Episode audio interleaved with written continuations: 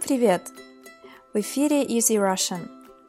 Сегодня 29 декабря, а это значит, что совсем несколько дней осталось до самого главного праздника в русскоговорящих странах – Нового года.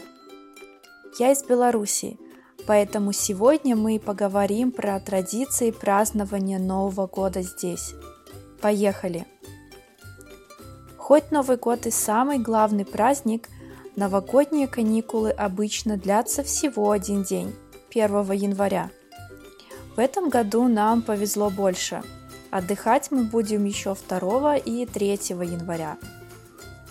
Традиционные блюда новогоднего стола – это салат оливье, салат селедка под шубой и бутерброды с икрой. Перед Новым годом люди начинают отдавать свои долги – мы считаем, что если вы начинаете Новый год со старыми долгами, то их станет только больше.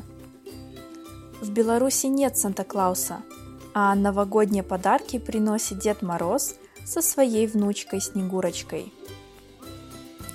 И последнее. Мы верим, что если в последние минуты старого года написать на листе бумаги свое самое заветное желание и успеть сжечь ее – то желание обязательно сбудется. А как вы празднуете Новый год? Какие необычные традиции есть у вас? На этом все. С наступающим Новым годом! Пока!